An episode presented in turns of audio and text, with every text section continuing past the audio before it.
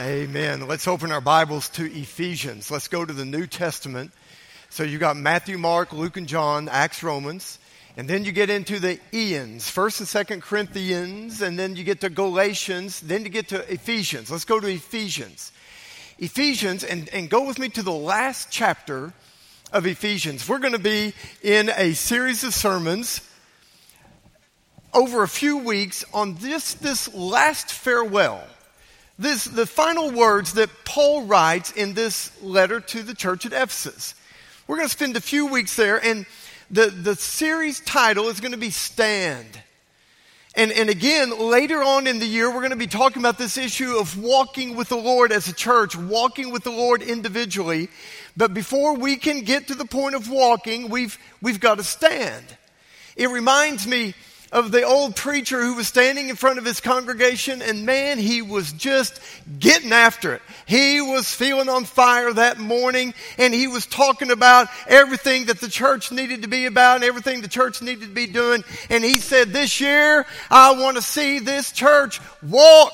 And he had one of the ameners in his congregation. Every church has at least one or two. Amen. Amen. Everyone's got one or two. Amen. Amen. There we go. And he said, I want this church to walk. And he heard an amener say, let her walk, preacher, let her walk. And he said, and this year, I want to see this church run for the Lord. And he heard an amener say, let her run, preacher, let her run. And then he said, and this year, I want to see this church fly for the Lord. And the preacher said, in order for this church to fly, it's going to take money. And he heard an amener say, let her walk, preacher. Let her walk. And it's because there's a truth that if you're going to fly, in order to fly, you got to be able to run. In order to run, you got to be able to walk. Well, what Paul is going to show us in this letter is before you can walk, you've got to be able to stand. And even backing up from that, we're going to look at Ephesians chapter 6. We're only going to look at one verse this morning. We're going to start off with verse 10 that talks about being strong in the Lord. And it's because before you can fly, you got to run. Before you can run, you got to walk. Before you can walk, you got to stand. Before you stand, there's got to be a strength. And we all know that. We, we see it. It's the way God made us. We, we get to see a baby, and man, isn't that wonderful? A baby's born, a family, you gather around, you put the baby in the middle of the room, and everyone just sits around and watches it. Isn't that wonderful? It's just a, such a cute thing. You just sit there and watch this little baby. Well, at, at about three or four months old, that baby is going to have started to get enough strength in the core and in the arms, and all of a sudden one day, they're going to roll over. And you remember you were out of the room, you turned around for just a minute, you came back in, and they were, in, they were on their back, and now they're on their stomach, and you rejoice they've rolled over. And now, as you remember, that baby's now in a position they're on their stomach, and now they're trying to figure out how do you get back to where you were. And so eventually they've got to start developing the neurological things have got to be going on, the agility, the coordination to be able to flop back over. And then around five or six months, if you remember, they're going to have the core strength to be able to sit up. And you remember that core strength is necessary because the first time they sit up, you remember it's, oh, no, they've got an timber, they're gone. And so they've got to develop that core strength. And boy, there's a lot of balance that's going on in coordination. And then eventually they're going to one day go from sitting up, they're going to kind of flop over and they're going to be on their stomach and you'll see them push up. And before you know it, that baby's crawling and they crawl over to a coffee table and they pull up on the coffee table and then one of those days, they're standing there, and usually there's something on the coffee table that they grab. Hopefully, it's a toy. And they're standing there holding that toy. And because they're focusing on that toy, they don't notice they are standing on their own by themselves. And before you know it, they take that first step. And then once they get to walking, there's going to be that point at which they're able to start running. And, and it is a truth that life skills are a progression of movements. One builds upon the other. That baby had to be able to roll over before it's going to be able to sit up. Before it can sit up, it had to be able to crawl. Then it had to be able to stand up on its own. And it had to be able to stand on its own before it could take that first step. And then that walking enables it to then develop a further skill of being able to run. Tonight, there are going to be world class athletes on a field. And they are going to do extraordinary athletic abilities. It's going to be amazing what we're going to see tonight. As a matter of fact, even if you don't watch tonight, even if you're just watching the commercials and a football game breaks out, whatever. Even if you just every once in a while you're watching the news and they show a highlight of an amazing thing, we marvel at the ability that these individuals have. We go back to Super Bowl 42, and I think we've got a clip of it. Does anyone remember the Eli Manning to David Tyree, the helmet catch? Do we have that? And so here, oh, it, it, it's amazing, first of all, because you think he's getting ready to get sacked. He launches this thing. David Tyree catches it, pins it to his helmet with one hand, and falls. Let me encourage you this afternoon that if that doesn't, if you're not marveled at that, go home and, and find a helmet. It can be a bike helmet, motorcycle helmet. If you don't have a helmet, get a, a large mixing bowl and duct tape it to your head. And then get out on the street and you say, well, no, you should do it in a lawn. No, no, no. Where they're playing is about as hard as a street, that AstroTurf. Take off running as fast as you can. Get someone that will stand 40 yards away from you and they're going to throw a hard football. Don't use a Nerf football. Use a real football. They're going to launch a football 40 yards at you. And that football, because it has traveled 40 yards, they, the best it can figure out is that that football, by the time it's coming down, it's traveling anywhere from around 35 to 50 miles an hour. And I want you to jump up and try to pin that ball against your mixing bowl on top of your head. And to, to, complicate it even more, if you could find a dozen people to join you in this, because you need two or three people to be chasing the person who's going to throw it at you. Then you need eight people who are screaming their lungs out, just standing there beside you. And then you need one person draped on top of you doing everything they can to try to keep this from happening. That is what just took place. But what is so marvelous about that is did you know that Eli Manning and David Tyree, at some point in their life, all they could do was lay on their back? And at some point, then they were able to roll over, and then they sat up, and then they crawled, and then they got over to a coffee table. The same progression of movements that takes place in us took place in them. Folks, we read the early chapters of Acts and we see the church just exploding. 3,000 people added in one day. And then there's a verse there at the end of Acts chapter 2 that says, and every day they were adding people to the church. Did you know that that same progression of movement that that church was able to do is the same progression of movement that we're able to do? The Lord that designed his body of Christ to be able to receive people every single day is the same church that's active today. The same church that Jesus Christ loves and gave himself up for is the same church that we are today. And in order for us to see God do such amazing things, it is a series of progression of movements. We've got to be strong in the Lord. We've got to be able to stand in the Lord stand against the schemes of the devil. We've got to be able to stand and then you see us start walking and then we're running the race that the Lord has set before us. And every single one of these, the Lord is able to do. And he wants to do right here in us. And so we hit 2020. And boy, there's something about that number. Because you know years a few years ago we did a long range planning and we were looking ahead to vision 2020 and then here we are all of a sudden. We are in 2020 and so as a church family we're going to be going through a process this year all of us of lord where are you taking us? What is the focus that you're calling us to for 2025 over the next five years god what is it that you want to do? And folks for years Praise the Lord. We've been able to see 50, 60, 80, maybe 110 people get baptized.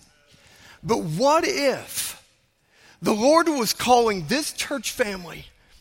That what if we saw 200 people being baptized every year?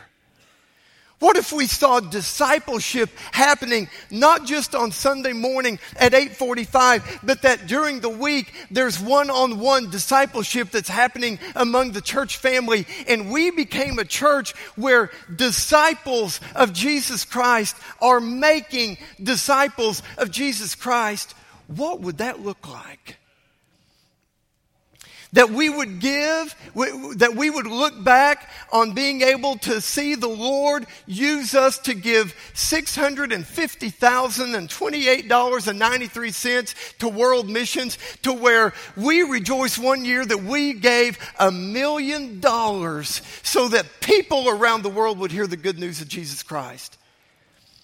That it's not just every month we're sending out a mission team, but pretty much every week we end the worship service by praying for a team that's going somewhere here in Oklahoma City, in Oklahoma, in the nation, or around the world. And so, where does it start? Ephesians chapter 6, verse 10. Listen to the words of Scripture. Paul writes these words. He writes, finally. Finally, be strong in the Lord and in the strength of his might. One more time. Finally, be strong in the Lord and in the strength of his might. Our Heavenly Father, Lord, may we see you. Lord, I, I pray that anything distracting in me that people would remove because, Lord, I so desire for them to hear from you. Lord, do a mighty work.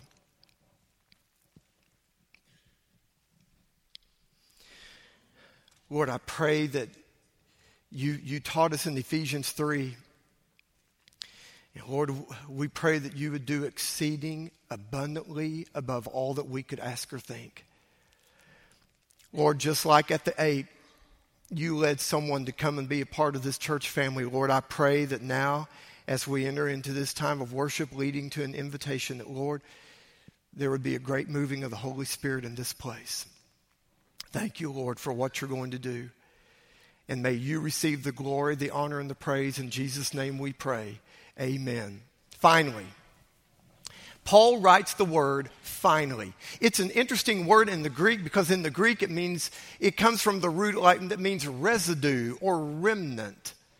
And, and, and it's, it's very similar to what we write whenever we mean finally. What we mean is not just, here's the last thing I'm going to say, but take into consideration everything that has gone before it. And so tonight, two teams will come onto the field and they're going to warm up for, for quite a while. And then, if you notice, even if you go to college games, all of a sudden they, they run off the field, they head to the locker room. And there's this last opportunity that both coaches will have. And he's going to probably, I can imagine, go all the way back to like July of 2019.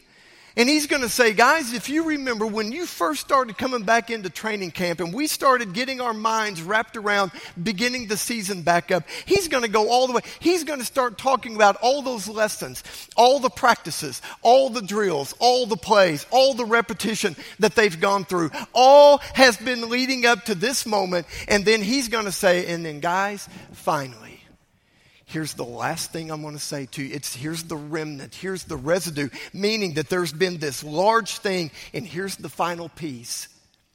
And so he writes, finally, be strong in the Lord and in the strength of his might. And that finally helps us to understand how we do that. That finally, Paul is saying, based upon everything that has been written in Ephesians up to this point, take all of that and understand that is the foundation upon which I say be strong. And so here's point number one your foundation determines the strength of your stand. The foundation makes all the difference in the world. And so, what is the foundation that Paul is calling us to that he says, be strong in the Lord? Well, back up with me to Ephesians 1. So, stay right there in the same letter. And if you remember, if you're new here, if you need a Bible, boy, grab one in the back of the pew there in front of you. Go to Ephesians, Ephesians chapter 1. I want you to look at verses 9 and 10. And so they'll be on the screen if you don't have a Bible or, or if, if, you'd rather look on the screen. But, uh, but always look, take your phone, your pad, whatever it is, and look here. Ephesians 1. What is, what is this whole thing that Paul's been writing about? Well, Ephesians 1, verse 9 and 10, look what he says making known to us the mystery of his will according to his purpose, which he set forth in Christ as a plan for the fullness of time to unite all things in him, things in heaven and things on earth. Paul wrote the church at Ephesus a letter. And the reason that he was writing that letter is he wanted to put on display the scope of God's eternal plan for all of humanity. And you say, well, you mean for all Christians? No, no, no. He's writing to put on display the scope of God's eternal plan for all of humanity. And if you're thinking, well, that's, that's amazing. What is that plan? To unite all things under Jesus Christ. That all things Everything, all creation, everything in heaven, everything on earth, every individual, because someday every knee will bow and every tongue will confess that Jesus Christ is Lord. And so the God's, God's plan is that all things would be united under Jesus Christ. Well, wait a minute. Well, that sounds very familiar to Revelation 7, 9, and 10. We just looked at Ephesians 1, 9, and 10. Look on the screen at Revelation 7, 9, and 10. After this, I looked, John writes, and behold, a great multitude that no one could number from every nation, from all tribes and peoples and languages, standing before the throne and before the Lamb, clothed in white robes with palm branches in their hands, and crying out with a loud voice, Salvation belongs to our God who sits on the throne and to the Lamb. In other words, that's the ultimate fulfillment of what Paul's writing about in Ephesus, to the church of Ephesus. He's saying God's plan is to unite all humanity under Jesus Christ. So, players are going to walk onto a field tonight, and all of those players are going to realize someone tonight is going to win and someone's got to lose. They're going to walk on the field knowing that someone's going to win and someone's got to lose. Folks, did you know that we walk onto the playing field of life every single day with the knowledge that not someone's going to win, someone's going to lose, but that in Jesus Christ, the battle has already been won? That's the foundation that we stand on. In Jesus Christ, I can enter tomorrow understanding why I can be strong in the Lord is because Someday, everything's going to be united under Him. Jesus Christ is Lord. And so, what we're appealing to you then, come to that knowledge now. Come to that, don't live of all of eternity separated from the one under whom all things will be united someday. Come to Him. Don't spend an eternity in hell separated from Christ, but instead live life in the strength of the Lord. And so Paul says, finally, because your foundation will determine the strength of your stand. Ephesians 1 says, Look at all that God has done for you. Be strong in the Lord. Ephesians 2 says you have a position right now in Jesus Christ if you're a follower of Him. So be strong in the Lord. Ephesians chapter 3 says God has included you in His plan. So be strong in the Lord. Ephesians 4 says God has given us a conduct that we can live. We can walk worthy of the calling of Jesus Christ. So be strong. Ephesians 5 says live in the power of the indwelling Holy Spirit. Therefore be strong strong in the Lord. Finally, you wrap it all up. That's the foundation upon which we stand. Man, I'm so thankful for the way the Lord was leading Sean and us singing this morning. He will hold me fast. He is our shield and our defender. And that means tomorrow morning I can get up because I'm standing on the foundation of Jesus Christ. Friends, my heart has broken over the death of Kobe Bryant and, and the eight others. And folks, if you're thinking, well, I didn't know you were a Lakers fan, I'm not a Lakers fan. Well, I didn't know you were a Kobe fan. I wasn't a Kobe fan. That doesn't mean I didn't dislike. I'm just saying I wasn't a fan. But our heart ought to break over that. How does his wife, his widow, how does she get up in the morning? What is it? That, that's the type of news that literally buckles you. How do I stand? What foundation is there in your life? If your foundation is based upon, well, I've got money in the bank.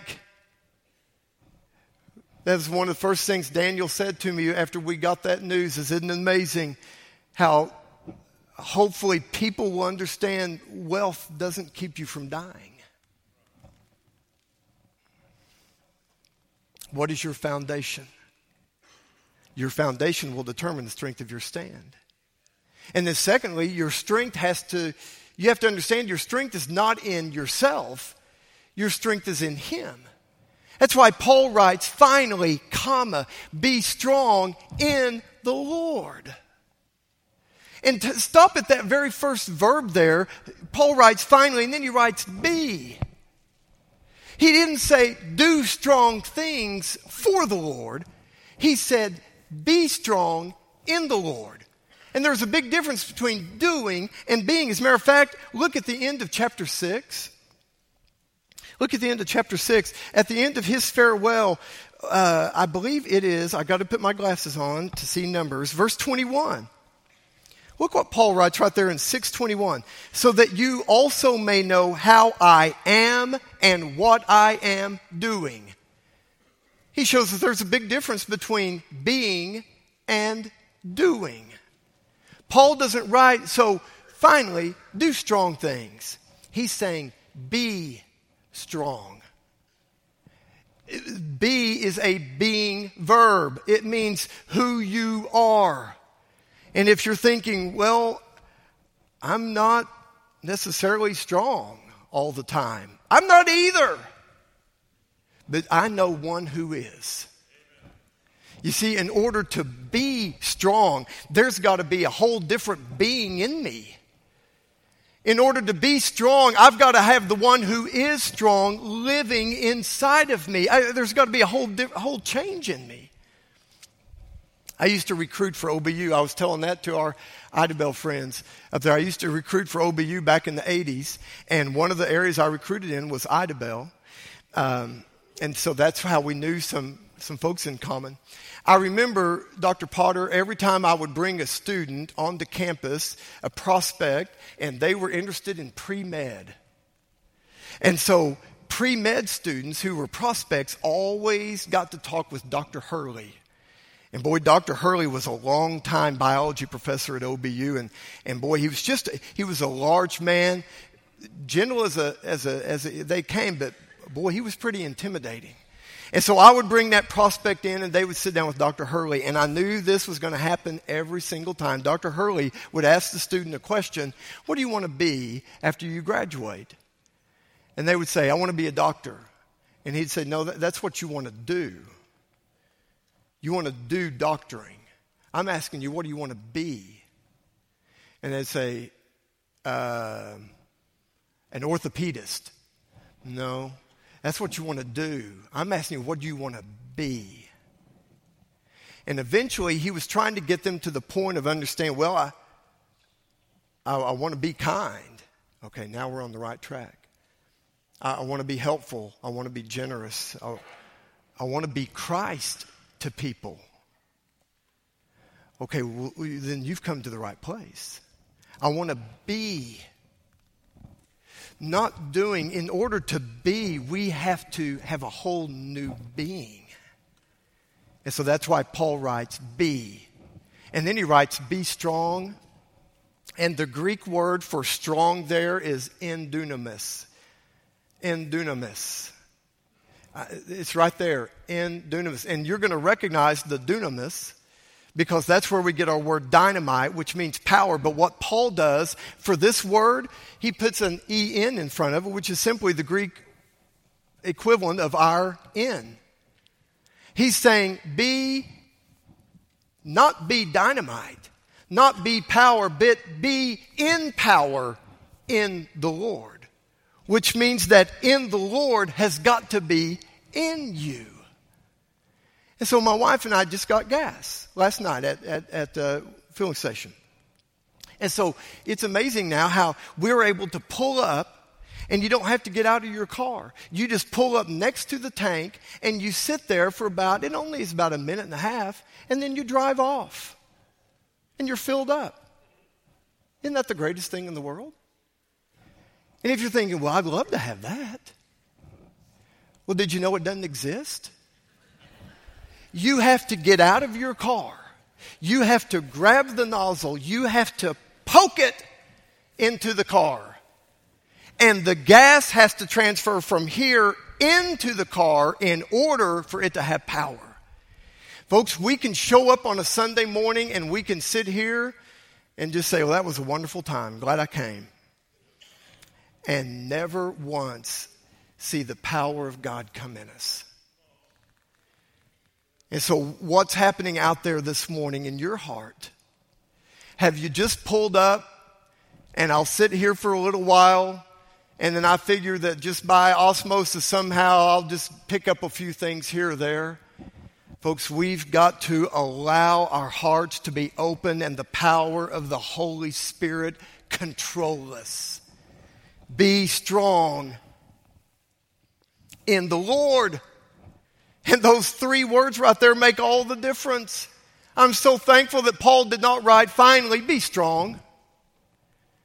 Because that is the world's advice to us. That's what the world says to us. It's the world's advice and it's the worst advice, which makes it the world's worst advice, is to say to someone, well, be strong. And so Tommy this morning, Tommy Merritt, our, our, new senior adult minister, he went to go pray with one of our senior adult women. She fell this week and has broken hip, probably a broken wrist, maybe even a broken shoulder. If he walks into her room, I want you to picture now, he walks into the room and he says, How are you doing? And she says, Well, to be honest, I'm, I'm scared. I really am. I'm very scared. And Tommy says, Well, be strong. Okay. Thanks for coming by. You walk by your bedroom and you see your student, junior high, senior high, sitting there and you can tell something's wrong. What's wrong? I've got to make a speech tomorrow in class and I, I'm, I don't want, I'm, I'm going to get up there and freeze. And you say to your student, be strong. And so, what if your student were to say, okay, I will? How? How do I be strong? And so, all we're then, re- all we can resort to is we say something like, well, when you get up in front of that class, you just say to yourself, I'm good. I can do this. And I'm not going to be afraid. And I'll just, did you hear what I said? You say to yourself, And it's the world's advice that everything that you need is just within you. You don't need God. You just say to yourself, but friends, what your student needs to hear, what that woman that Tommy prayed for this morning needs to hear, is the Lord is with you. And He will hold you fast. It is not dependent upon how much you're able to hold on to the Lord because I want you to know that you're in the Lord's hand, you're in Jesus' hand, and Jesus is in the Father's hand, and no one, nothing can ever snatch you from the Father's hand. He will hold you fast. Be strong in the Lord. Folks, why do we need to be strong in the Lord? If you take off reading there in verse 11, it says, the schemes of the devil. Verse 12, we're wrestling against authorities of cosmic powers, this present darkness. Uh, verse 13, the evil day is coming. Over and over again, it's talking about spiritual conflict, spiritual warfare, that the, roar, the, the Satan, a roaring lion is seeking whom he may devour. He's out there. That's why we need to be strong in the Lord. He is the source of our strength. He is our hope. Folks, I can't stand up here and say, well, I, boy, I'm, I'm, I'm going to show you how strong I am today. That's not going to work. My wife and I got to walk down the streets of Palm Springs where my brother lives, and they were doing a street fair type thing. And where, you know, they're selling goods and produce and all that stuff. But one of them was this display, and all it was was a chin up bar. And what you do is you pay $20, and if you can hang for two minutes from that bar, they'll give you a hundred. 20 bucks. Hang for two minutes. And so I stood in front of her. I'm standing, and I mean, I'm thinking, okay, first of all, I was trying to think, do I even have $20? Because I never carry money in my wallet. Can I, do I have $20? And then as I'm standing there, she's, it was kind of a state fair type thing. She said, Hey, you. And I thought, okay, she's going to call me out. And she goes, Hey, you in the white coat. It was a guy standing behind me. She had looked at me and thought, There's no way. She was willing to put down 60 herself that wouldn't last 20 seconds. We're not strong in ourselves. Be strong in the Lord. And here's the last thing it says, and in the strength of his might. Did you know that the same resurrection power that raised Jesus from the dead is the same resurrection power that can keep you to from falling into sin. It's the same resurrection power that can keep you on walking the straight path. It's the same resurrection power that can get you to open your Bible and to read it. It's the same resurrection power that can get you to fall down on your knees before the Lord and pray. It's the same resurrection power that can compel you to go to that person that you've been scared to death to talk to that same resurrection power. Ephesians chapter 1, here's the last thing Ephesians 1, verse 19. And what is the immeasurable greatness of his power toward us who believe, according to the working of his great might? It's the same exact word that he worked in Christ when he raised him from the dead. You're saying right now, Pastor Doug, I just hope I have the strength to break free from this addiction. Because it sure seems like Satan has the upper hand. I want you to know the power that could raise Jesus from the dead is more than enough power to set you free. There's a there's an old painting from the early 1800s And it, it looks like this. The name of that painting is Checkmate. It's by a painter, uh, Frederick August Moritz Ritz, R E I T Z S C H. early 1800s. And, and what it is, it's, uh, it's a young man playing chess with the devil. And you can see that there's kind of an, a confidence in the, in the devil, but the young man looks forlorn. The angel is there to depict that this chess game is for that young man's soul. And when it was originally painted, Reeds titled it The Chess Players. It later became known as Checkmate. And it's because, based upon the pieces that are there, what Reeds was trying to show was that the devil had him. Checkmate. You each have 16 pieces. You've got to keep the king from getting captured. And at the point where the king has no other move, it's checkmate and you've lost. And that's what it became known as. I researched this because I wanted to make sure it was true. That painting, a copy of it, was hanging in a man's house. And there's actually a newspaper account of it from 1888 and a man who was a chess champion named Paul Morphy was in that man's house, and he stood there studying that painting. And he asked the man who owned the painting, he said, Do you have a chessboard here? And they got a chessboard, and they put the pieces just like it is in the painting. And Paul Morphy kept looking down at the board, and then he'd look up at the painting. Then he'd look down at the board and look back at the painting, and he kept looking at it, and all of a sudden he turned the board around and he spoke to the young man in the painting. He said, Young man, the devil doesn't have the last move. You've got another series of moves you could do, and you can win this thing. Satan will not have the last move. Satan will not have the last move. The victory has been won. Finally, be strong in the Lord and in the strength of His might.